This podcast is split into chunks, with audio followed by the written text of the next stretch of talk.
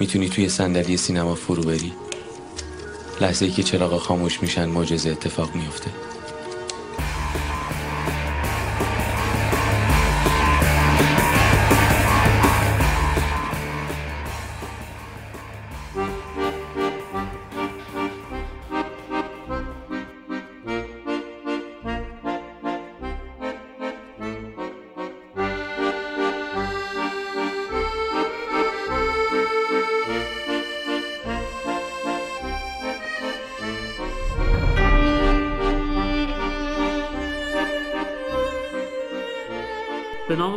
سلام. امیدوارم حالتون خوب باشه. خیلی مخلصیم. مرسی که باشگاه مستنی رو گوش می‌کنید و به ما فیدبک می‌دید. دمتون گرم. خب فصل چهارمون جدیدا شروع شده. سه اپیزود ازش منتشر شده. یه اپیزود مقدمه دو اپیزود هم در مورد محسن مخمل باف.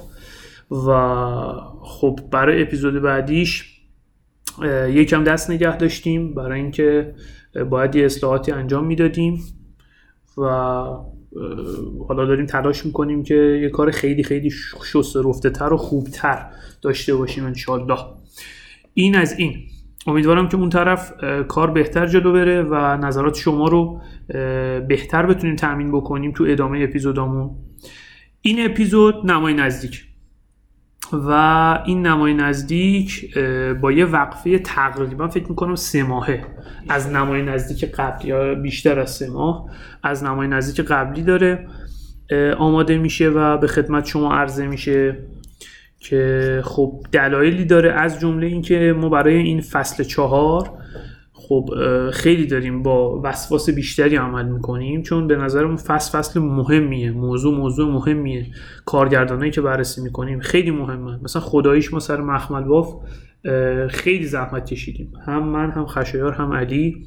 حالا توی مرحله ضبطش بعد توی ادیتش واقعا اذیت شدیم.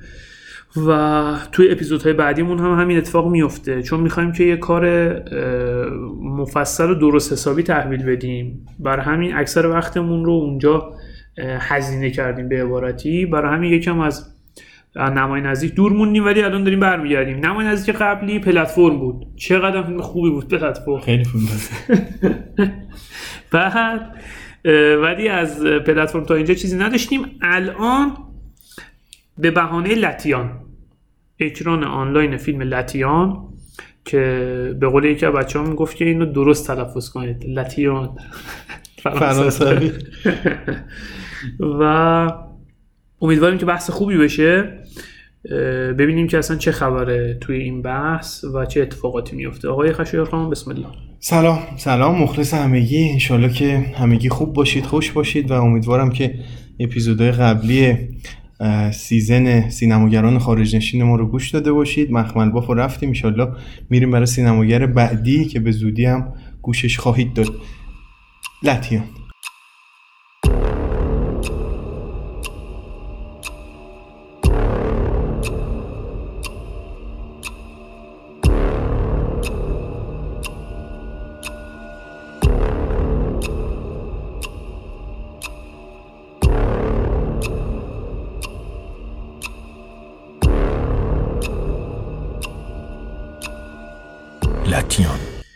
میگی یا بگم؟ بسم الله. بسم الله. من همیشه سعی می‌کنم بعد از شما بالاخره ارادت داریم. لتیان فیلم نسبتا پرسر و صدای اکران آنلاین که هم استار داره و هم هزینه شده براش. نویسندش هم که اکتای براهنیه. کارگردان آقای علی تیموری. و خب یعنی با توپ پر اومد تو اکران آنلاین. یکی از فیلم های مهم اکران آنلاین. حالا تو پرانتز این اکران آنلاین و مزایا و معایبش واقعا بحث مجزایی رو میطلبه که باید انجامش بدیم و انجام میدیم قطعا. چون بحث مهمیه و جای کار زیاد داره. خب لتیان به عنوان یکی از فیلم های مهم اکران آنلاین که به نظر من بد نفروخته. نسبت به فیلم هایی که تو اکران آنلاین میان و اصلا نمی‌فهمی اومدن رفتن چی شد. و البته اینجا باز یکم ایار بعضی فیلم ها معلوم میشه حالا اینکه چه جوری معلوم میشه اینو انشالله تو همین بحث فکر می‌کنم به اون نقطه برسیم. و الان چیزی بهش نمیگم.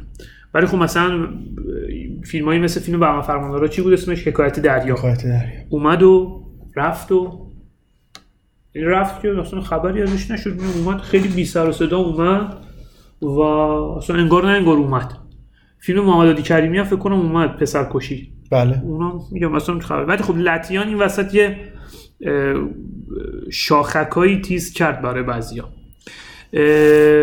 یه نکته اگر در مورد کلیاتش داری بگو اگه نه وارد بحثت شو تا من بعد اضافه بشم.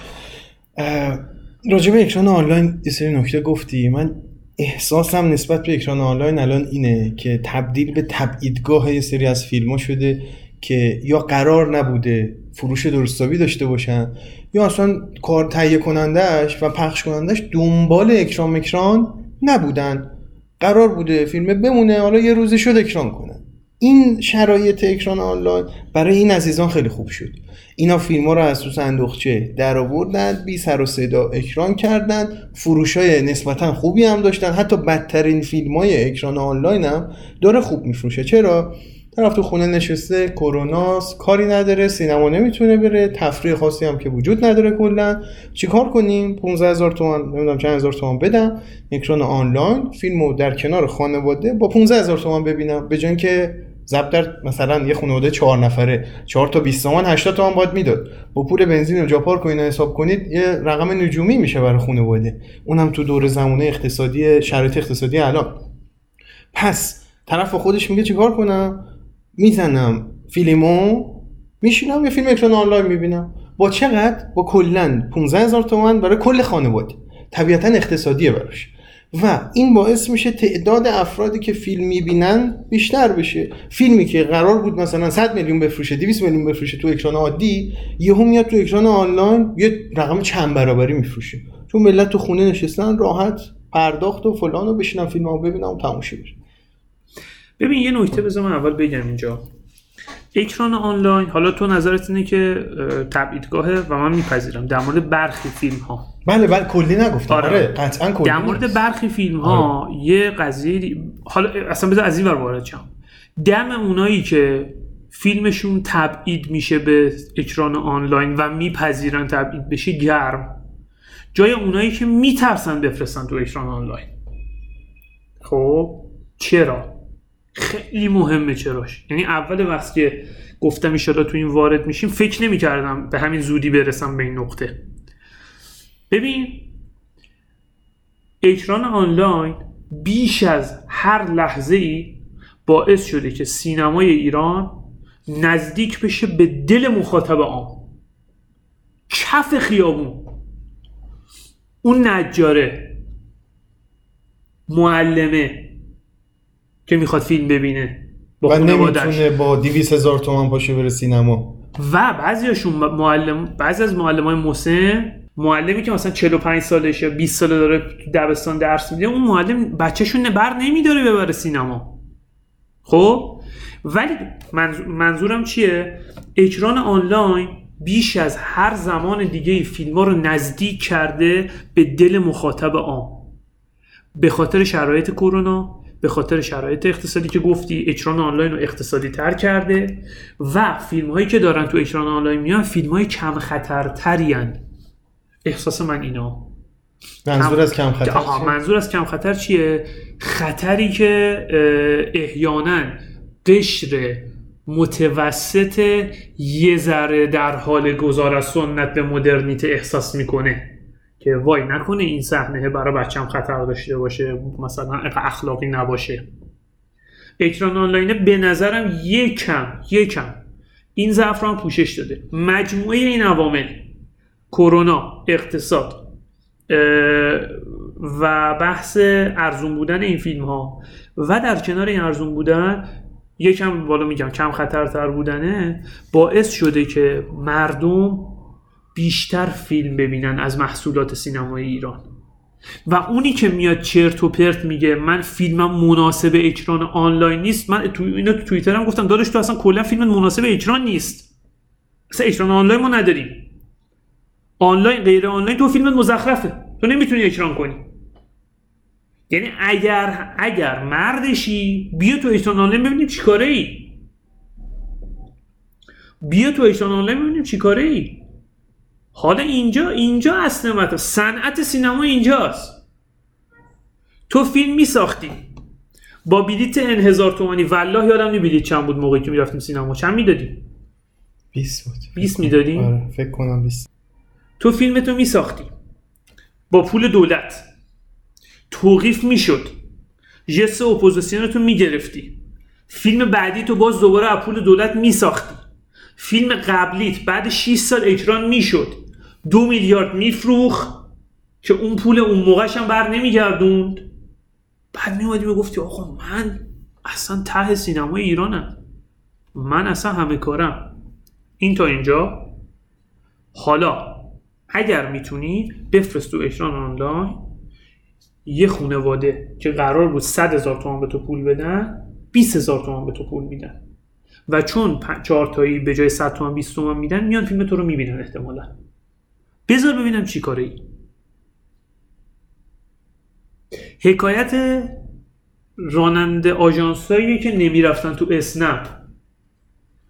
می‌گفتن که بابا اسنپ چیه؟ ماشین فرسوده میشه استهلاکش میره بالا. آه فلان میسارینا همشون الان تو اسنپ ته تهش اینجایی. آخر سر هم اینجاست. آخر سر معلوم میشه فیلم ساز نبودی چون هیچ که نمیاد فیلم تو ببینه جرأت نمی‌کنی به ایشان آنلاین شنبه سوم اسفند 99 روزی تاریخی برای سینماهای ایران بود. در این روز بود که سالن‌های سینما به خاطر کرونا تعطیل شد. سینماها چهار ماه کامل را در تعطیلی مطلق سپری کردند و حتی روند ساخت پروژه های سینمایی نیز متوقف شد. اما از شنبه اول تیر در سینماها با فیلم های تازه و ادامه اکران جهان با من برقص به روی مخاطبان باز شد و دو فیلم شنای پروانه و خوب بجلف دو ارتش سری نیز از چهارم تیر رنگ پرده سینما به خود دیدند. پرفروشترین فیلم این روزها شنای پروانه. ساخته محمد کارت بود که دو میلیارد و 342 میلیون تومان فروخت. خوب بجلف دو هم به کارگردانی پیمان قاسم خانی یک میلیارد و 154 میلیون تومان تا جمعه سوم مرداد فروخت. شنای پروانه را 140 هزار نفر تماشا کردند و برای خوب بجلف دو هم 8 هزار نفر در شرایط کرونایی به سینما رفتند. این در حالی است که شنای پروانه به درخواست تهیه کننده و رضایت شورای سنفی نمایش اکران خود را با هدف احترام به کادر درمان پس از سی روز نمایش متوقف کرد. خوب جلف دو هم حالا قرار است که اکران خود را از نیمه مرداد ماه آنلاین ادامه دهند.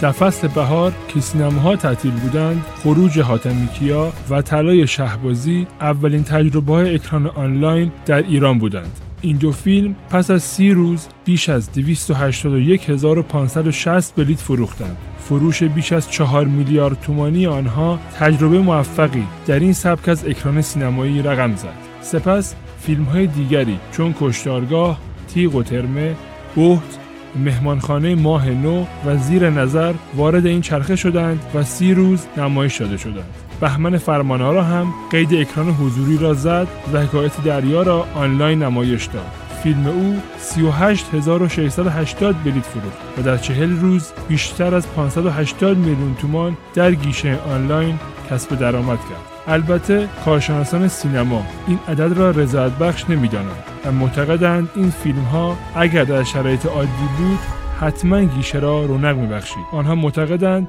سینما هنوز در شوک ناشی از کرونا است و با افزایش مرگ ناشی از این بیماری در روزهای اخیر شمار تماشاگران بسیار کم شده است. مقایسه روش دوگانه اکران خود روایت روشنی از وضعیت این روزهای سینما دارد. حالا باید دید سینمای ایران در روزهایی که فیلم ها در سالن‌های تقریبا خالی به نمایش در میآید و اکثر پروژه های سینمایی تعطیل هستند می تواند گریم خود را از آب بیرون بکشد یا خیر و اکران آنلاین چقدر می تواند یاری رسان صنعت سینما باشد؟ بگو. حرف تو به صورت کلی میپذیرم. بله ولی یه ایرادی هم که خب اکران آنلاین داره قضیه قاچاق فیلم هست. یعنی به صورت که اکران آنلاین میشه سریع میان این دوستان عزیزی که از این حرکت ها بلدن میان سریع نسخه فیلم رو می‌ذارن روی اینترنت رو بیا دانلود کن و فیلم نابود میشه. یعنی در واقع یه جورایی خیلی از تهیه کننده ها امتناع می‌کنن از ورود به اکران آنلاین به خاطر این قضیه لو رفتن فیلمشون و اینکه گذاشته میشه برای دانلود. ولی در کل کامل حرفت رو قبول دارم و اینکه اگر مردی فیلمت مایه داره فیلمت درست حسابیه بیا بسم الله فیلم تو اکران کن. البته این قضیه در خارج از کشور هم همین شکلیه متاسفانه. خود آقای نولان دو ماه تقریبا اکران فیلمش رو شاید هم بیشتر به تعویق انداخت. حالا به ناب دلایل دیگه ای می‌دونم می‌خوای چی بگی. دلیلش این نبوده. ولی حقیقت اینه که خب دو ماه و نیم هی دست نگه داشته بود ببین حرفی نیست. ناکن یه نکته داره. اصلا من میگم نولان هیچ نولان که اصلا ما یعنی من نمی‌دونم. من احساسم اینه یعنی سال 299 حکومت امام زمان ما تو سینمای ایران نمی‌تونیم فیلم نولانی بسازیم. تصور من اینا من که کلا باینده سینما ایران خوشبینم. من اینو قبلا هم گفتم تو همین پادکست. من نمیگم نولا. من میگم هومن سیدی. من میگم سعید روستایی. من میگم محمد حسین مهدویان. آقا اینا اگر بیان بگن ما فیلم به اکران آنلاین نمیدیم من میگم okay. نولان اونا نداد. نولان ما هم شما ندادی. okay. آقا مثلا فیلم هومن سیدی واقعا رو پرده باید ببینیم. رو پرده حال میده. فیلم سعید روستایی همینطور. فیلم مهندس مهدویان همینطور. ولی علی اچانی بابا خدا وکیلی خیلی پررویی ناموسا. من فیلم مناسب ایشان آنلاین نیست. کیارش اسدی زاده بله. اصلا چرت تو پرت. خیلی خیلی مصاحبه این ترسه. این عملا ترسه. این دیگه بحث نولان و اینا نیست. ولی در مجموع به زودی و سیعلم الذین فیلماشون رو ندادن به اکران آنلاین که خداوند براشون دارد. برو. بریم لطیان. بریم لطیان. بریم لطیان. یه نکته فقط قبلش این که گفتم تبعیدگاه منظورم یه سری از فیلم خاصه. من الان اسمش هم اتفاقا می‌خوام بیارم. یه فیلمی هست به اسم تا ابد. الان اکران آنلاین شده. یکی بیاد به من بگه این فیلم کی ساخته شد. اصلا امکان داره سینما دوستای ایرانی می‌دونن من چی میگم. ما سینما دوستای ایرانی فیلمی تو محله پیش تولید باشه من تا تشو رفتم. آره. همه چیشو می‌دونم. یعنی یه خبر کوتاه یه مجله یه سایتی کار می‌کنه. من تا تهشو خوندم دیگه. بعد کی ساخته شدی؟ چه جوری ساخته شدی؟ کی اکران شدی؟ اصلا اینجا چی کار می‌کنی؟ فیلم قتل عمد. اکران آنلاین یا اون فیلم بند خدا فخیم زاده مشت آخر. داریم از این اکران آنلاین نمی‌دونیم که اصلا اسم شما تو کلا تو محل production نشنیدیم. کی اومدید؟ چی شدید؟ خب معلومه این اکران عادی می‌شد ضرر می‌کرد. تو اکران آنلاین سود می‌کنه. ولی حرف تو در کل در مورد یه سری از فیلم سازا کاملا تو اکران طرف معلوم نیست چی تو اکران آنلاین هم سود نمی‌کنه. تو اکران آنلاین هم سود نمی‌کنه. خب این یک. دو هنر و تجربه هم قبلا این نقش تبعیدگاهی رو ایفا می‌کرد. آره, آره یه دوره این شکلی شد. آره. ولی نه واقعا من به نظرم تو ایشان آنلاین هم راهی از پیش نمی‌بره. آقا بریم لطیان. بریم, بریم لطیان. بعد حالا ایشالا یه چیز شد دوباره برمیگردیم لطیان ساخته آقای تیموری. علی تیموری کی بوده؟ یه رزومه ازش بدم.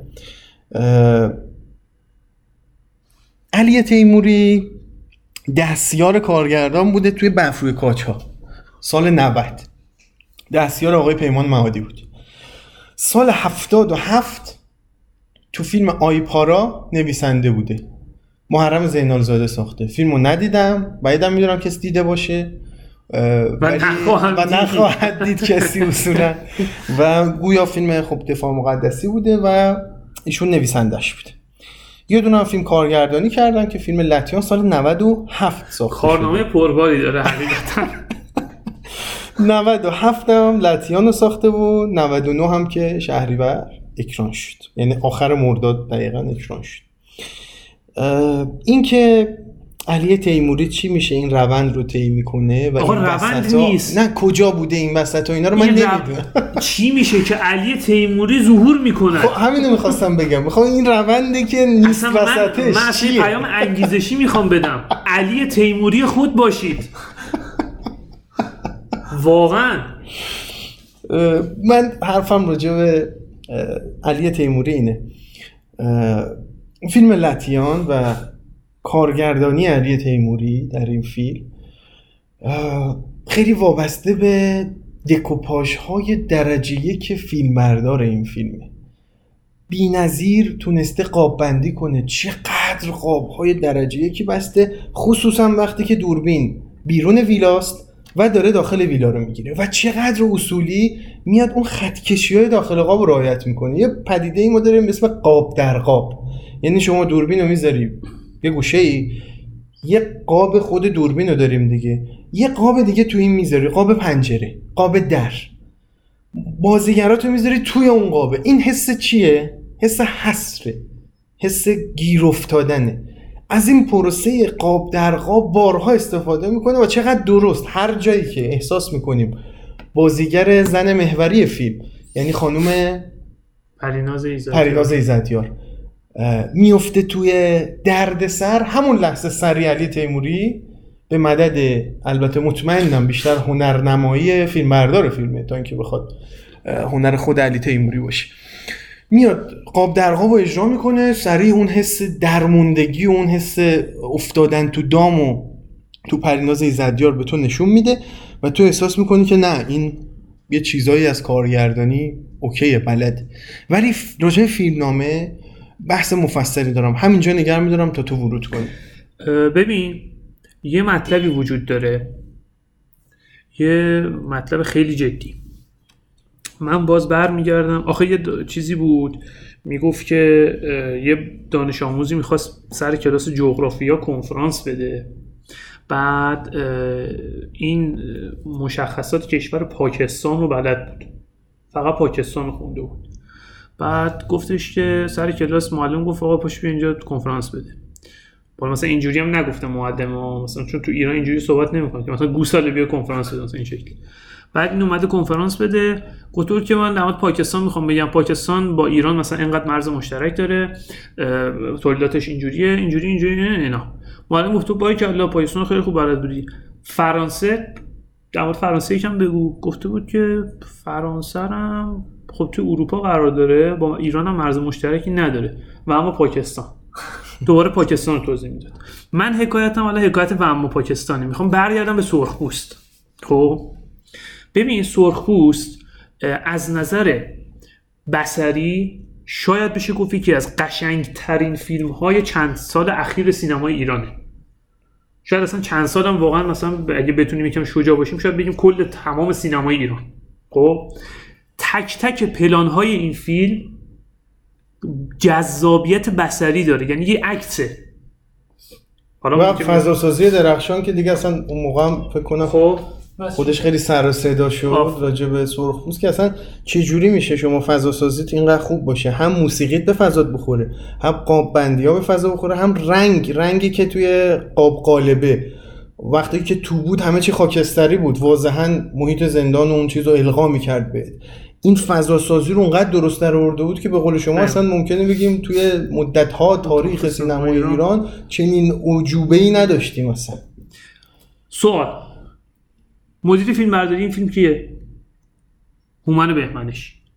چرا هر فیلمی رو هومن بهمنش فیلم برداره قاباش خوشگل در میاد؟ مثلا کارگردان هومن بهمنش رو می‌بینن مثلا یهو دکوپاژشون گل می‌کنه مثلا میزانسنش هومن بهمنش دکوپاژ می‌کنه هومن, فدات به- شم. هومن بهمنش دکوپاژ می‌کنه. مشخصه. آقای روح الله حجازی موفقیت دو فیلم مهمش رو زندگی خصوصی آقا و خانم میم زندگی و زندگی مشترک مشترک آقای آقای محمودی و بانو. بانو رو قاطعانه از دکوپاژ هنرمندانه هومن بهمنش داره. هو آقا هومن بهمنش دکوپاژ می‌کنه. به نظر من.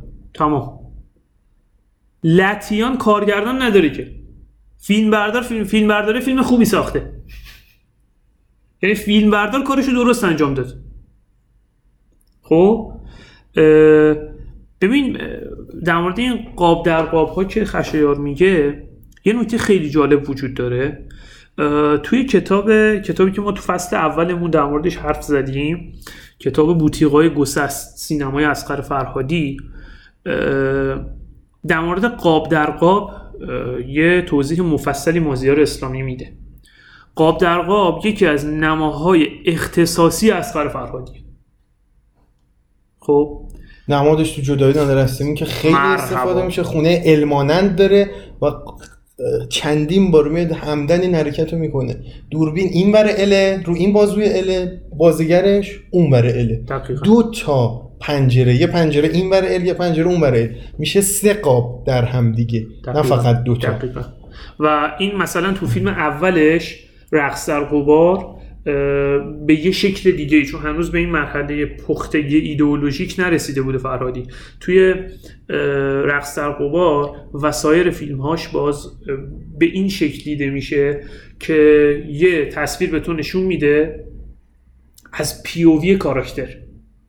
کاراکتر داره می‌بینه منتها کاراکتر مثلا پشت شیشه اتوبوسه مثلا از تو شیشه بعد پیوویش رو از پشت شیشه اتوبوس ما می‌بینیم.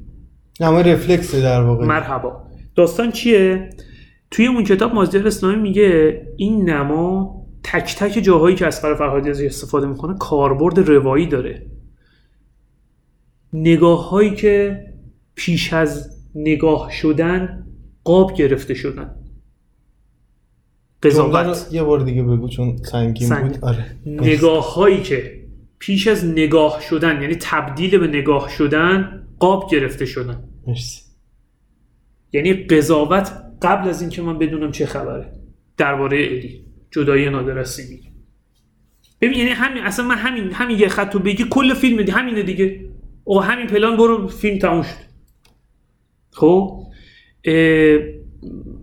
ببین می‌خوام بگم که سینما و کارگردانی فقط خوشگلی نیست که. نمی‌تونی تو نمای قشنگ تحویل من بدی بعد بگی من فیلم ساختم. کما اینکه حالا من اعتقاد دارم سرخپوست به همین دلیل فیلم نیست. یعنی فیلم خوبی نیست ببخشید. فیلم خوبی نیست. بقیه میگن فیلم خوبیه. کاری ندارم. من دلیلم اینه. میگم آقا این فیلم فیلم قشنگیه. فیلم قشنگ که نمیشه فیلم سینمایی که خوب. تو قصه می‌خوای فیلمنامه می‌خوای شخصیت پردازی می‌خوای که حالا اینا رو وارد میشیم تو فیلمنامه. بعد دکوپاژ دقیق می‌خوای. دکوپاژ آقا پلان به پلانت باید فلسفه داشته باشه. تو اصلا تو زاویه دیدی کی وارد میشی؟ الان داری میری بیرون زاویه دیدی کیه؟ کی داره اینجا رو نگاه می‌کنه؟ دوربین تو الان مشکلی که مثلا من مختارنامه رو می‌دیدم مختارنامه هم داره. عبدالله ابن زبیر داره صحبت می‌کنه در مورد مختار مثلا نقطه حساس. دوربین 9 کیلومتر فاصله داره با عبدالله ابن زبیر. بعد ما صدای عبدالله ابن زبیر رو بابامون بهتر میشنویم. خب ای دوربین تو اینقدر فاصله چجوری صداش میاد؟ حتی این که من امروز دیشم عصبانی هم من بی تاثیر نیستم. بعد می‌خوام بگم که آره یه قاب در قاب. آقا بس دیگه. اصلا می‌دونی، می‌خوام بگم که داره بازم خوشگلی های قاب بندی و هنرهای. دکوپاژی رو داره. بگم. ولی مدیون مدیر فیلم برداریشه. من- نه مدیون هنر کارگردان من عبارت قشنگ رو استفاده می‌کنم برای. این نماها بله بله. برای کارگر... حالا برای کارگردانی فیلم بردار فیلم لتیان من عبارت قشنگ رو استفاده می‌کنم. فیلم قشنگیه. یه سکانس دعوا داره قبل اینکه برن تو ویلا. اونو هر کسی نمی‌تونست در بیاره. سخت بود خیابونی بود دعوا داشت. باید تو بطن دعوا هم می‌رفتی از نزدیک زد و خورد و نشون می‌دادی. از دورم در رفتن امیر جدید یا همون کاراکتر تاها رو نشون می‌دادی که از این کاراکترهای تازه به دوران رسیده است. این از اون سکانسایی بود که سخت بود در آوردنش. و هنرمندانه این کارو می‌کنه به شما نشون میده ولی کماکان هیچ رفتی به علی تیموری نداره. اصلا میگم ببین حالا من میگم دکوپاژ میزانسن اه، باید فکر پشتش باشه. من چرا این نما رو از اینجا می‌گیرم؟ چرا این نما رو تو آی لول می‌گیرم؟ یعنی هم سطح هم دوربینم و هم سطح با کاراکتر می‌ذارم. چرا تو این کار تو این قابی که چیدم چرا گلدون رو میزه؟ اینا همه مهمه. نمیشه اینجوری فیلم ساخت. لتیان در نهایت ببین من همینجا بگم لتیان در نهایت فیلم بدی نیست. ولی من یک یا دو بار دیگه هم تو همین اپیزودها عرض کردم که سینمای ایران به فیلمی نیاز دارد که تا به حال ندیده باشد. به خود. نقطه. یه بار دیگه جمله میگم چون یه ذره چیز خیابانی طور شد. سینمای ایران به فیلمی نیاز دارد که تا به حال به خود ندیده باشد. یه فیلمی که تا الان ما تو سینمای ایران ندیدیم می‌خوایم در صورتی که لتیانو اه، سه یا چهار مشابه عینی همین الان می‌تونم بهت بگم. بگو الان همین الان تو سعادت آباد هتریک نمونه خیلی متکاملش هم که میشه دبریل تموم شد. آقا خب نمونه جدیدترش هتریکه دیگه آخرین چی اضافه کردی؟ هیچی عقب رفت هم داره حتی میگم فیلم در مجموع فیلم بدی نیست ولی در همین فیلم بدی نیست. متوسط بودن درد سینمای ایرانه. ما گیر کردیم توی حالتی که به داشته های خودمون مینازیم. هی میگیم فرهنگ سه هزار ساله داریم. ما توی سیاست و اقتصادمون هم همینجوری شدیم. یعنی هی میگیم ما آنیم که در گذشته اون بود. و ما تو همه زمینه جالب اینه. یعنی ما در حال حاضر با همه تاریخ و تمدن و فرهنگی که داریم در حال حاضر اینیم. آقا تاریخ و تمدن وقتی اینجوری اوضاع به چه دردت می‌خوره؟ شما بهرام بیزایی رو داری اصغر فرادی رو داری بس اسکی رفتن بس نیست. تموم نمی‌کنه. ببین یه چیزی می‌خوام بگم. ببین یه چیزی می‌خوام بگم. تو پرانتز اینو به دو دلیل میگم. یکی اینکه رو دلم مونده. آقا اول من همین نکته بگم. من پیشنهادم این بود که این اپیزود رو در مورد سینمای حالا سینمای که اسمشو می‌ذارن مذهبی منتها در واقع ژانر تاریخیه. در مورد اون حرف بزنیم. حالا علی و خشایار مخالف بود من چون این رو دلم مونده اینو میگم البته به بحثمون هم ربط داره. به خاطر اینکه می‌خوام بگم حتی اسکی هم بلد نیستیم بریم رو کارهای موفق قبلی سریال مختارنامه رو من دارم می‌بینم. و خدا وکیلی هم تا یه جایش فقط به خاطر رضا کیانیان دنبال کردم خیلی حال می‌کنم با کار یعنی واقعا عالیه. آقای رضا رویگری به عنایت شفیعی به عنوان کاراکتر کیان به بن کامل. میگه که بن کامل تبریک می‌گویم. نمی‌دونم فرمان چیز شد شهربان کوفه شد. تبریک می‌گویم. شورت مرت خواستی ما رو بی- بیخبر نگذاری. خب می‌دونی که من بابا. از طرفداران و فنای درجه بابا، یک مختار هم و به. شدت با سریال حال می‌کنم. سر موقعش میشینم با خشایار اصلا بابا من حرفم اینه برو یک بار دقیق دیالوگ های روز واقعه رو ببین. تو فیلم یوس تو سریال یوسف پیامبر دیالوگ داریم یوسف برویم بازی. بابا به قرآن زشته میخندن بهتون. تو روز واقعه رو می‌بینی؟ والله کلاس دکترای ادبیات. والله کلاس دکترای ادبیات.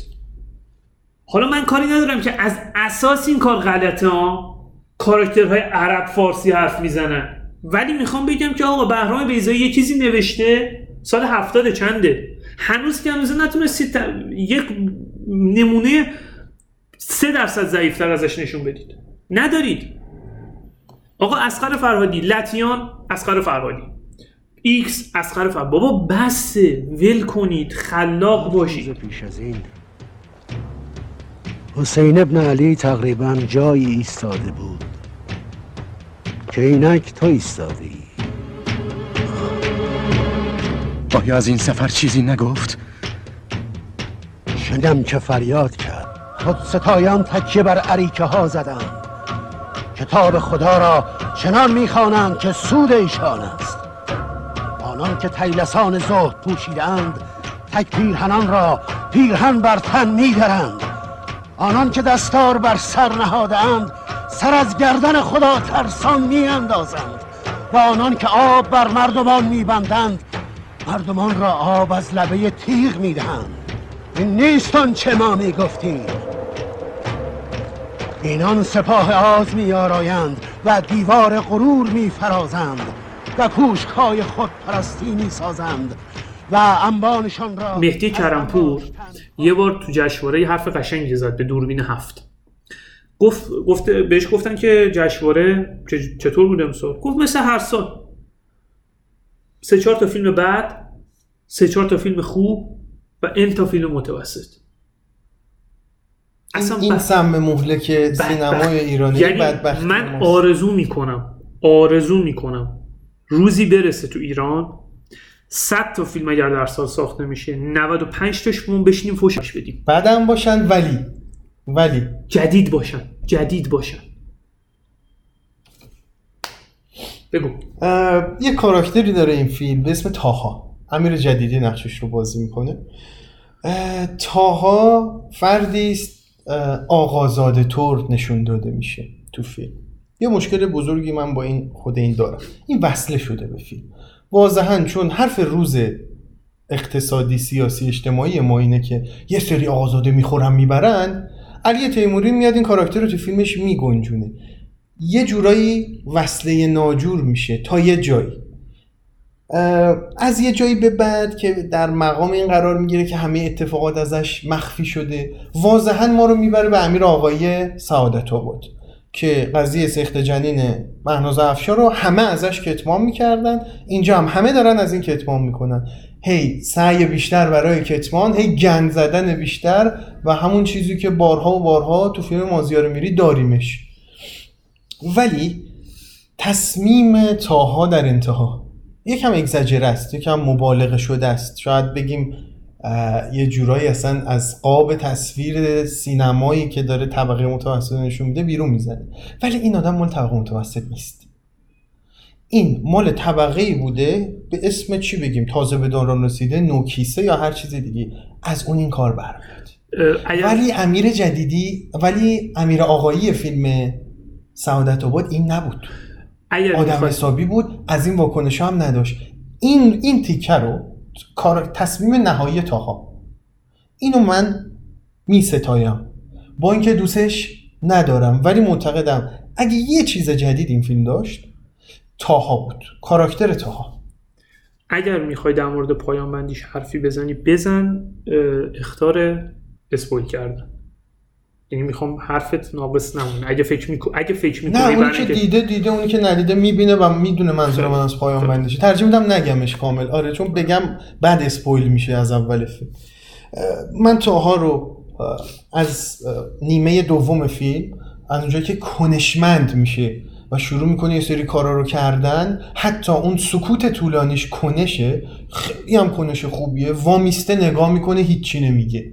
وامیسته درگیر نمی‌کنه. و اون حرکتی که آخرش می‌زنه به نظرم اگه چیز جدید می‌خوایم از این فیلم همینه. ولی اینکه بگم حسن مجنونی تو این فیلم چی بود؟ هیچ. دلغک مستی که گهگاه یه چیزایی میگه. حضورش صرفا به این درد می‌خورد که بگن این زنش با اون رابطه داشته قبلا اون یکی با این رابطه داشته. خورده جنایت های طبقه متوسط اینا با هم چیکار می‌کنن؟ اینا همدیگه رو فلان می‌کنن. دروغ میگن به هم دیگه. این با این تیک می‌زده این عاشق اون بوده. روابط زبدری و فلان و اینا. همش تکراری قبلا دیدیم.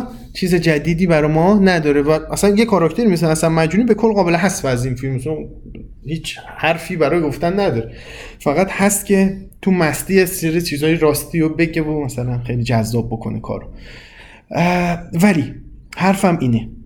تاها کاراکتری است در نیمه دوم فیلم جذاب و حرفهایی برای گفتن داره ولی به باز هم به کلیت فیلم و ارتقاش از سطح یک فیلم متوسط کمک نمی‌کنه. ببین من فکر می‌کنم یه بار دیگه هم باز این حرف رو زدیم توی همین پادکستمون. من یه کاراکتر می نویسم که خب ما می‌دونیم که برای اینکه یه کاراکتر بنویسیم نیاز به یه سری اطلاعاتی داریم که توی فیلم نمایش داده نمیشه و نویسنده موقعی که داره شخصیت پردازی می‌کنه باید اونها رو بدونه. مثلا کاراکترش از چه خانواده ای میاد؟ سرگرمیش چیه؟ تحصیلاتش چیه؟ خلق و خوش چیه؟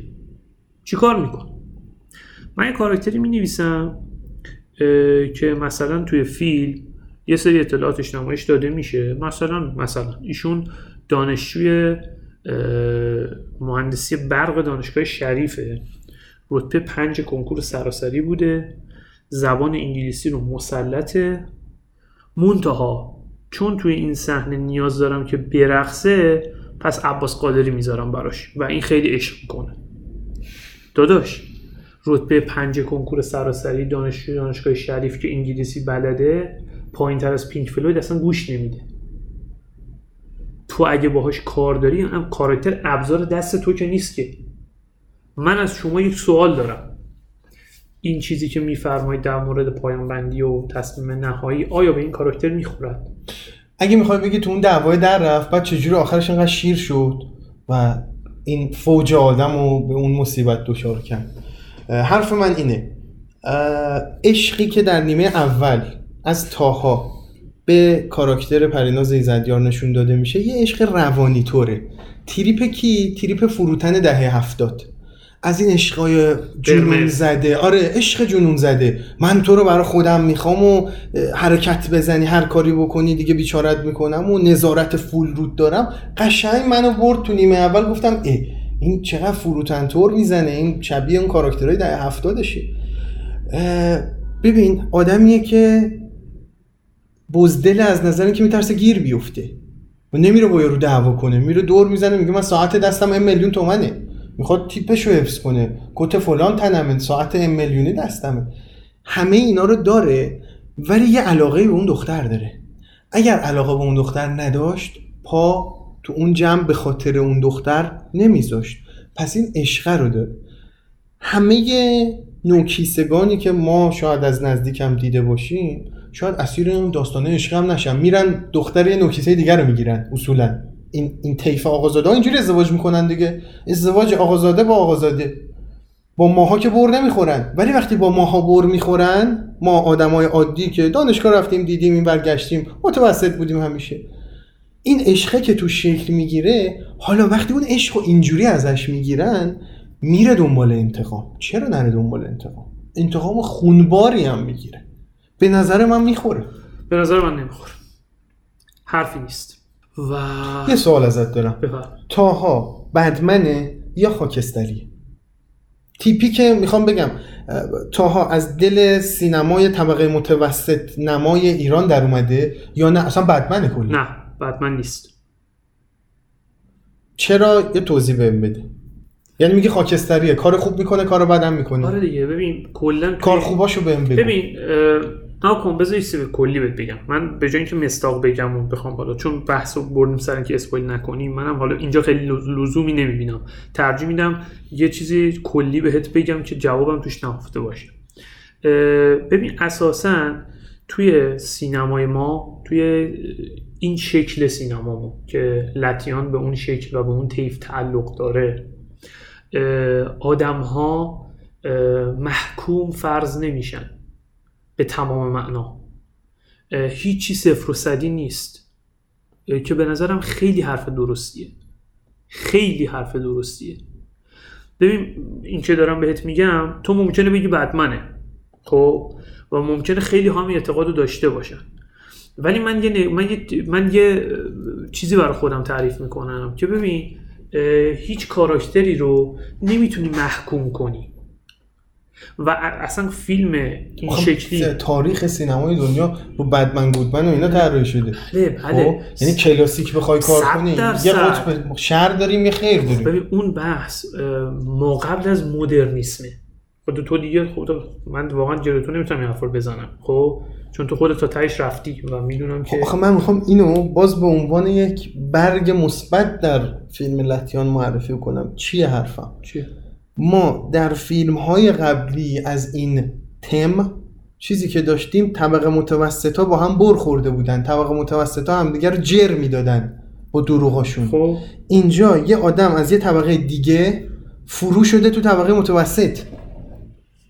و داره و من از اول فیلم تا آخر فیلم من بدمن دارم میبینمش. کارگردان به شدت داره تلاش می‌کنه اینو بد نشون بده. همه جا در میره همه جا بده گیر میده اعصاب خورد کنه. پس یه سوال. یه چیز خوب نداره. پس یه سوال. چی- تو که ببین کاری که نویسنده کرده کاری که کارگردان می‌کنه جدا. مثلا کاری به اون الان الان کاری به اون ندارم. ببین وقتی هیچکاک می‌بینی مثلا دایل انفورمرده رو وقتی می‌بینی خیلی جالبه. با اینکه یه عمل غیر اخلاقی داره اتفاق میفته اما فیلم تو رو می‌بره به اون سمت که دوست داری اون یارو کشته شه. همزاد پنداری با بدمن. آره. خب ولی تو می‌دونی اون بدمنه. خب اون بدمنه. می‌خوام بگم یا قطب من منفی آنتاگونیست آره پروتاگونیست. هر چی می‌خوام خب تو یه بدمن داری یه قهرمان داری. تو همه آثار کلاسیک. و غالبا هم اینه که تو این هیچکاکی که گفتم به عنوان این حالا کار هیچکاک هنر هیچکاک دیگه. تو غالبا میری سمت قهرمان. دوست داری قهرمان پیروز بشه. یا حالا یه مثال دیگه مثلا جایی که ورق برمیگرده و هنر کارگردان و نویسنده است به نظرم تو اوجش تو دارک نایت کریستوفر نولان اتفاق میفته. توی کار کلاسیک تو با قهرمان همراه میشی دوست داری پیروز بشه از بتمن بدت میاد. اگر فیلم لتیان موفق بوده اینو سوال دارم می‌کنم و اصلا نمی‌خوام تلقین بکنم بهت.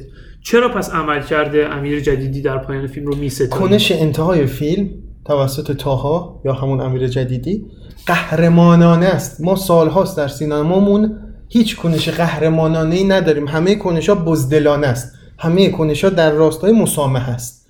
انتهای تمام فیلم های راجع به طبقه متوسط هم ببینی یه مسامحه یه چیزی تموم میشه میره همه چی. همه چی تو همون کسافت لایه خاکستر... خاکستری های متوسط میمونن. خب. ولی اینجا بدمن من قهرمان می‌شود.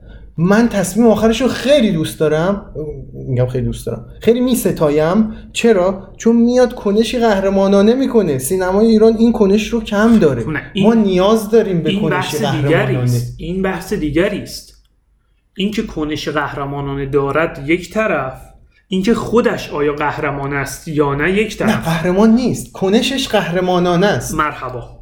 قهرمان نیست. قهرمان بدمنه نیست بدمنه. بدمنه از خیلی. هم نفرت انگیزه. ولی ولی اونقدر در نیمه دوم فیلم بازم تاکیدم رو نیمه- دوم فیلم. اولش هم گفتم. نیمه دوم فیلم. یه سری چیزا چیده میشه براش که آقا اینو دور زدن اینو پیچوندن این با این زبدری می‌زنه این با این رابطه داشته این اینو می‌خواسته. من دیگه حالم از اون اکیپ به هم می‌خوره. خیلی خوب یعنی دیگه. یه جوری آخرش. میشه. آخرش میشه میگم آقا ای والا گازو باز کرد من می‌خواستم اینو نگم و آخر گفتم. این میشه کنش قهرمان. حالا یه چیزی می‌خوام بهت بگم. کنش قهرمانانه خب از کاراکتری که داره علیه گروهی اقدام می‌کنه که ما به عنوان مخاطب قرار است از اون گروه بدمون بیاد. خب اولش برعکس بود اولش. قرار بود آفرین. از امیر جدیدی بعدمون آفرین نیمه دوم فیلم کلا همه چی عوض همین اتفاق هم افتاد بله. یعنی تو نیمه اول اینجوری بودیم تو بله. نیمه دوم ورق برگشت بله. پس این نشون میده که آقا هیچ کس فرشته نیست یک بدمن می‌تواند کار قهرمانانه آقا کار. آخرش هم بده نه نه نه کلا بده این ببین، نه. این در نقش, خب. نقش فرشته مرگ ظاهر میشه نه ما سر ببین. سر لاتاری هم ما این بازی رو داشتیم خب من می‌گفتم آقا لاتاری حرف من این بود. الان حرف رو بگیریم. کلا کاری به بحثمون نداریم. می‌گفتیم آقا لاتاری اقدامی که توش اتفاق میفته امیرعلی و موسا کاری که می‌کنن یه حرکتی که ن- معنیش این نیست که برید عرب ها رو بکشید. خب؟ چرا؟ چون اساسا سینما اینجوری نیست که مثلا تارنتینو بارها اینو گفته که آقا من اگر خشونت نشون میدم اگه مردم از فیلم های من خوششون میاد به این معنی نیست که مردم میرن آدم می‌کشن. اصلا سینما- سینما سینما. آفرین. سینما خب؟ رو خواب پرده می‌بینیم یه مرحبا. زندگی. مرحبا. سینما. توی لتیان وقتی این آدم میره اونها رو این بلا رو سرشون میاره فقط قراره به تو نشون بده که اینها لایق این بودن. همین. از این فراتر نمیره. از این فراتر نمیره. فعل امیر جدیدی نه، نه، نه. فعل مثبتی است؟ نه نه نه ببین همینو می‌خوام بگم. آقا فعل امیرعلی تو لاتاری فعل مثبتی من است؟ نه منفیه. فعل منفیه دیگه. خب منفیه. اما اما قرار است یک حس خوب به مخاطب بدهد. نمیده به خدا. میده. من حس. انزجار از اون گرفتم نه. کماکان. نه ببین آخه باز بحث تو در تو میشه. تو خودتو نگاه نکن. من حرفم مخاطب دیگری است. ما تو همه تو سالن دیدیم که همه دست می‌زدن. خب؟ ما تو سالن دیدیم که همه دست می‌زدن کسی اینو نمی‌تونه منکر بشه. تو همه نمایش ها برای لاتاری دست دادن. خب من حرفم اینه. میگم این فعل فعل بدی است. اما اگر از قواعد سینما بیایم بیرون و به این فعل منفردن نه در قالب یک فیلم به عنوان یک جزء از یک فیلم بهش نگاه بکنیم. بیایم بگیم آقا این که یک نفر برود با یک جمع همچون کاری بکنن خوب است. می‌گوییم نه خیر خوب نیست. حالا وقتی میای فیلم رو می‌بینی میگی آره این فعله درسته. اگه خارج از این فیلم من نگاش می‌کردم خیلی فعل بدیه. ولی اینا حقشون بوده اتفاق بیفته.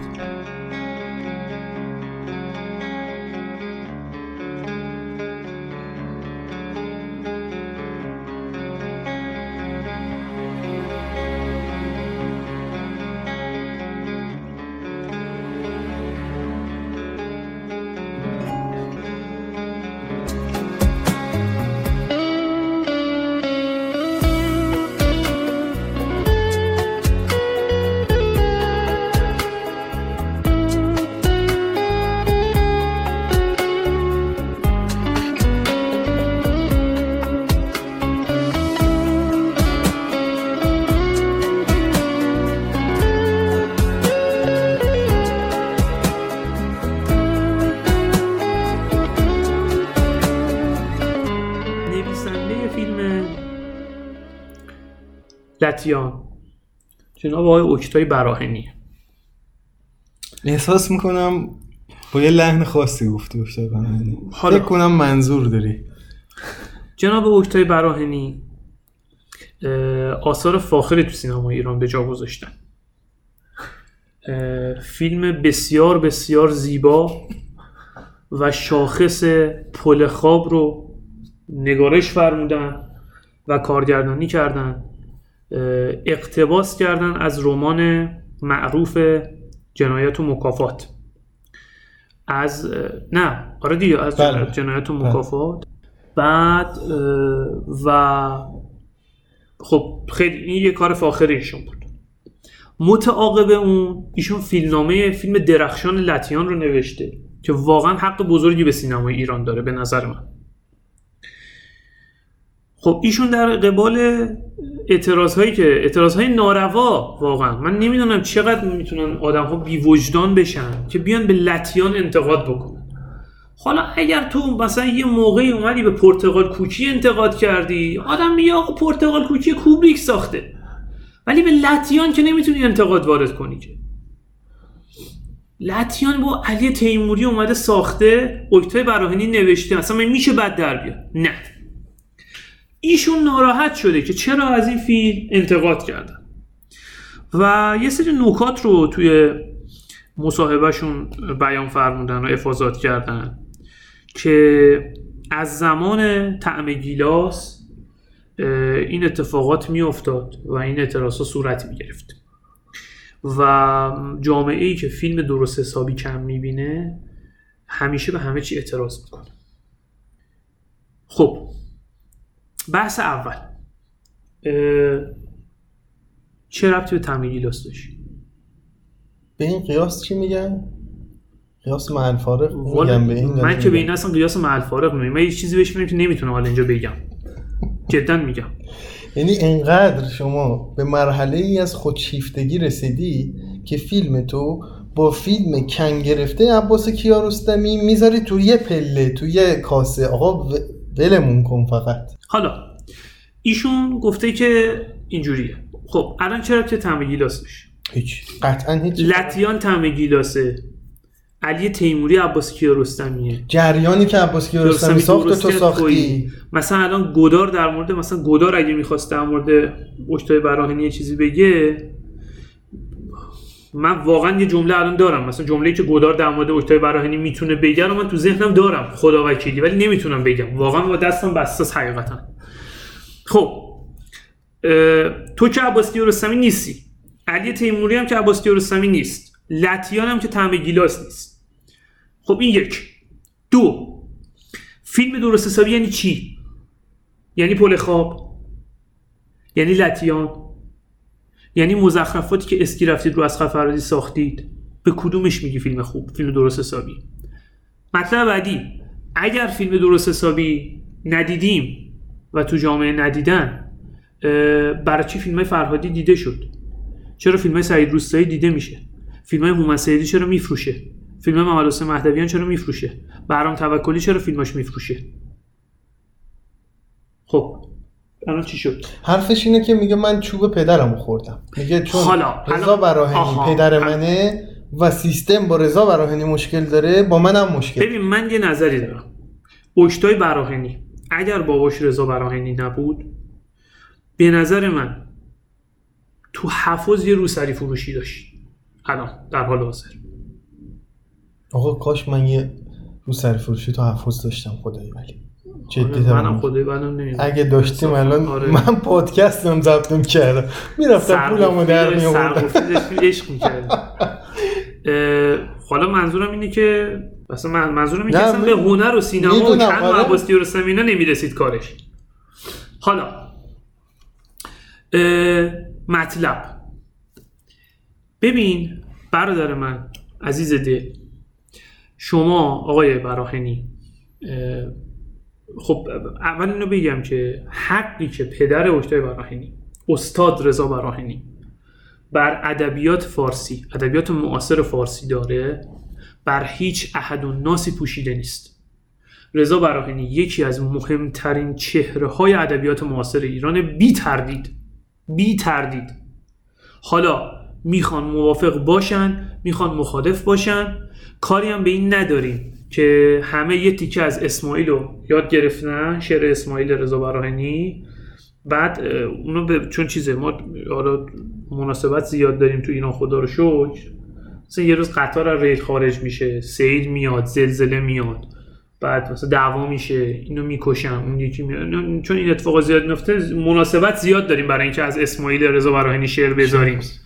کاری ندارم که فقط از رضا براهنی خیلی ها همین رو می‌دونن که یه شعر اسماعیل گفته. که اونم من مطمئنم 95 درصد به بالاشون کل شعر رو نخوندن چون طولانیه.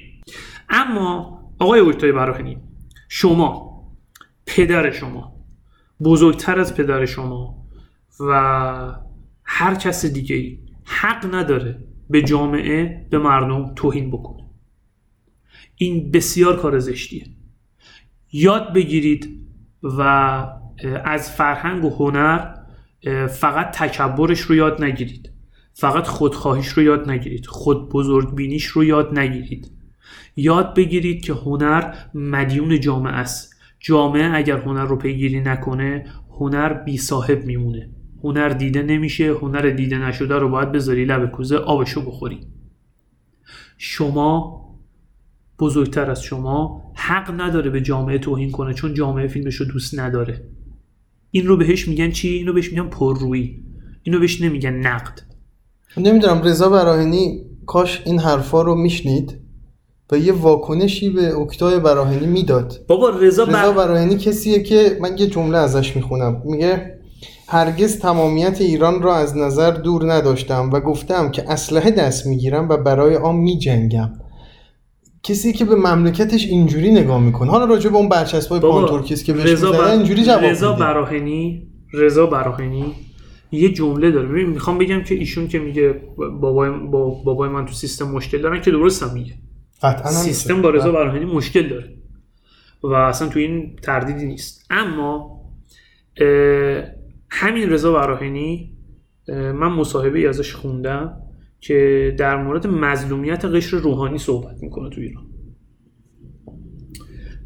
این رو میگن ادب و منش هنرمندانه. نه اینکه فیلم من رو دوست نداشتم پس نمی‌فهمن نه. این جسارته. و این خیلی زشته. اکتای براهنی اگر باباش رضا براهنی نبود هیچ وقت تو این موقعیت قرار نمی‌گرفت. سر و صدای زیاد برای هیچ. تمام. یعنی اصلا اصلا اکتای براهنی که هیچی. شما کوئنتین تارنتینو هم باشی حق نداری به مردم توهین کنی چون فیلمتو دوست ندارن. این گستاخی محضه. قبول دارم. نه اون جمله‌ای که گفته مقایسه طعم گیلاس همه اینا لحنی فحاشانه داره واقعا. توهین‌آمیز داره. میپذیرم. و امیدوارم که خداوند همه ما رو به راه راست هدایت بکنه. حرفی اگر یه مسئله می‌خواستم باید مطرح کنم. بفرم. اه، بیاماهنگی مسئله مطرح می‌کنی. شیطون شدی آیا شما از دیدن تصویر خودت بر روی پرده سینما لذت می‌بری؟ تصویر خودت منظورم خود خودت نه. تصویر طبقه ای که توش قرار داری و آدمای مشابه خودت. خدا وکیلی این نوت منو بخون. چی نوشتم؟ مردم خودشونو نمی‌بینن. مرسی. خدا وکیلی قبل اینکه بگی. خوب شد که اصلا من بحث رو مطرح کردیم. ببین نه الان فرض بگیریم که می‌بینیم. یعنی فرض بگیریم یه کارگردانیه داره منو توی اون طبقه اجتماعیم به شکل مشابهی نشون میده. مثلا من کابینت سازم کارگردانی میاد نجار کاراکتر اصلی می‌کنه ولی زندگیشو خیلی شبیه چیزی که من تو زندگی خودم و پدرم و عموم و دایم دیدم نشون بهم میده. خب. آیا من باید لذت ببرم؟ می‌تونی لذت ببری. نه یعنی اصلا این پدیده به کل لذت بخش یعنی، من اساسش اصلا- به این نهفته من داره توش که من فلسفه لذت. سینما برا من اینه که چیزی رو رو پرده به من نشون بده که من نمی‌تونم تو واقعیت ببینم. متشکرم. مرسی. مرسی. مرسی. سینما خیلی با خیال آمیخته شده اصولا. یعنی خیلی که نه کلا سینما این خیال. از یه جایی به بعد دیگه داریم واقعا تو باطلاق این من این حرف که من می‌خوام آینه طبقه اجتماعی فلان باشم داریم فرو میریم تو این باطلاق. اصلا حواسمون نیست. که یه سری فیلم یه تعدادی زیادی فیلم برای قشر فقیر و یه تعداد زیادی فیلم برای واکاوی قشر متوسط ساختیم و در این باطلاق فرو رفتیم و حواسمون نیست که سینما قرار برای من خیال انگیز هم باشه. واقعیتگرایی رئالیسم ناتورالیسم هر اسمی می‌خواید روش بذارید. ولی به چی منجر میشه؟ به این منجر میشه. من اینو می‌خواستم مثال بزنم که هند اصولا چی رو بر پرده سینما نشون میده؟ ما این فیلم هندی رو مسخره می‌کنیم. چرا مسخره می‌کنیم؟ چون تو جامعه هند زندگی نکردیم. هندیا قالب جامعهشون فقیرن. اون چیزایی که نشون میدن آرزوهاشونه. دوست دارن اون شکلی باشن. آره یارو رو هوا میپره چهار تا معلق می‌زنه میاد با کاراته میخوابونه زیر گردن یارو سه نفر نصف میشن مثلا. از نظر ما این میگیم چقدر اینا احمقن که این صحنه رو میرن پول میدن می‌خرن بلیت می‌بینن. ولی احمق نیست. زندگیش اونقدر فلاکت داره که بیاد همون فلاکت ها رو. یه کارگردانی مثل استاد سعید روستایی پیدا شه تو هند. و اونا رو بهشون نشون بده اینا پاره میشن بیچاره دیگه. دیگه بیچاره میشن. آقا این یه آرزوی یه چیزی یه دنیایی ببینه. دنیای اونا هم اینه. یا رو هوا بلندش سه نفر شلیک کنه با یه دونه تیر بکشه. عشق می‌کنن. چه اشکال داره؟ یا هالیوود؟ من به شخصه از این فیلم های چیز خوشم نمیاد. مارول. اما انتقادی که اسکورسیزی هم داشت من میپسندم. ولی مارول چیزی سینمای این شکلی سینمایی که از این کاراکترها اینجوری مارول توری داره چیزیه که می‌خوان اونا. لذت می‌برن. چون اونو تو زندگی شخصیش که نمی‌بینه که. بعد رسانه های ما چی رو کاور می‌کنن؟ آره این فیلم های مارولی که اکرام میشه در سال سه نفر از آمریکایی از پنجره طبقه فلان خودشون شبیه بتمن میندازن پایین. نمی... آقا ولمون کنید. اونا هم دوست دارن اون شکلی فیلمو می‌بینن لذت می‌برن از خیال لذت می‌برن که رو پرده است. ولی ما ناتورالیسم رئالیسم هی داریم سنگین ترش هم می‌کنیم. این کمتر شبیه واقعیت بود و خیلی باید بیشتر شبیه می‌شدین. یه دونه سوتی هم که پیدا می‌کنیم دیگه چیز می‌کنیم طرفو. برنامهش می‌کنیم. ببین یه نکته من بگم. یه حالا کاری نداریم که اصلا ما رئالیسم تقریبا تو سینما ایران نداریم. به معنی دقیق کلمه. رئالیسمی که آندره بازم در موردش حرف می‌زنه تقریبا تو سینما ایران نداریم. اما بحث اینه جدای از این که یه پدیده ای سینمای ایران رو به شدت دچار آسیب کرده. و این پدیده به صورت خاص بعد از انقلاب اتفاق افتاده. اونم پدیده است که برای سینما و فراتر از اون برای هنر رسالت تعریف می‌کنه. و این فاجعه است. هنر ببین من الان تو این اپیزود در مورد دایال انفورمردر حرف زدم.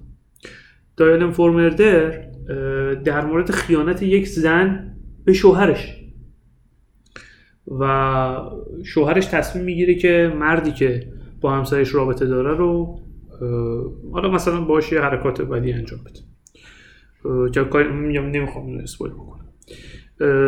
داشت من لاتیان رو اسپول کردم. نه. فیلم روز واقعا دایالمو بزن. دایالمو دایالمو واقعا باید واقعا باید دید. خیلی آخه فیلم های هیچگاه که اسپویل هم بشن مشکلی نداره. اصلا صد بار می‌تونی ببینی. فیلم اصلا استثنائیه.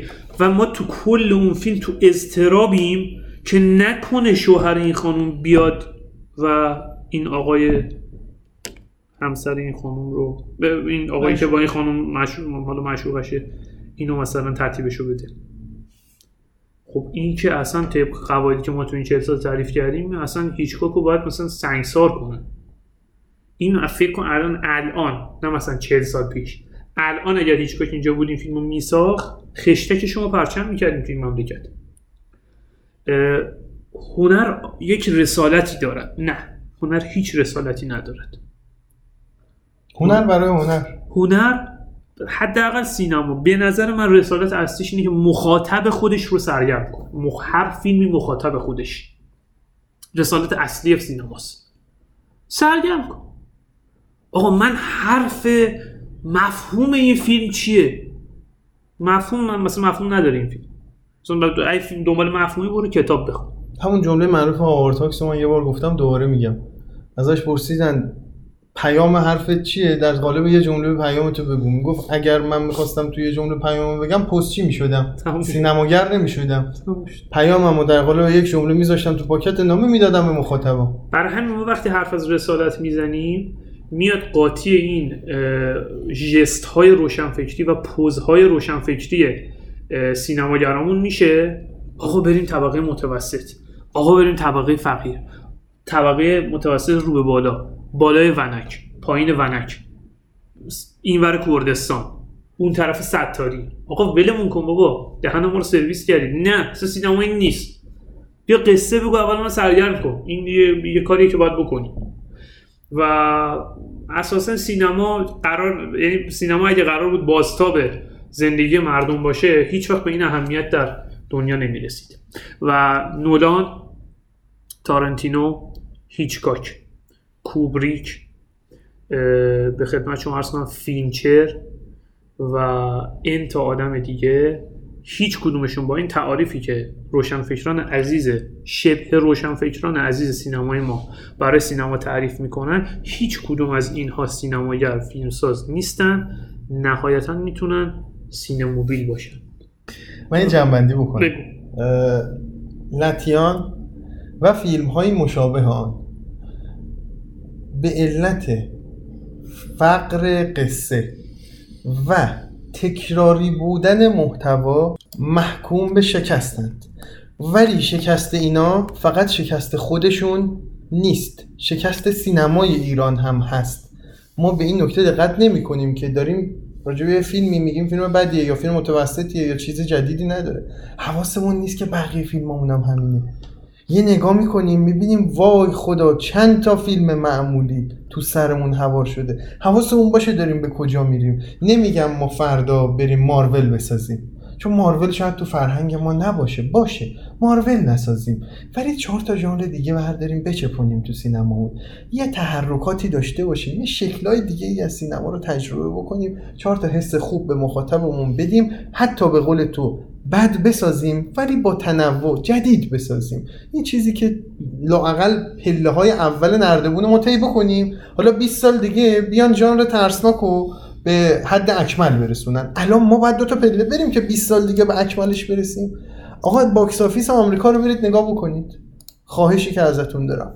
box office آمریکا. از 10 تا فیلم 7 تاش ترسناکه. آقا واقعا اصلا یعنی چی؟ یعنی ما هفت هفتاد درصد سینما آمریکا رو از دست دادیم؟ تمام؟ یعنی ما فقط رو اون سی درصد کار می‌کنیم. اون سی درصد هم که 20 درصدش ماروله ده درصد سینما آمریکا رو برداشتیم. ما داریم گنده من همه اینا رو میگم منظورم نیست که سینما آمریکا نسخه عالی و درجه کار نه. ولی خب یه نسخه خوبیه. می‌تونیم ازش دوتا الگو بگیریم. یه نگاه بهش بندازیم ببینیم دارن چی کار می‌کنن. ما نیم 70 درصد اون هارور باشه. نمی‌خوام.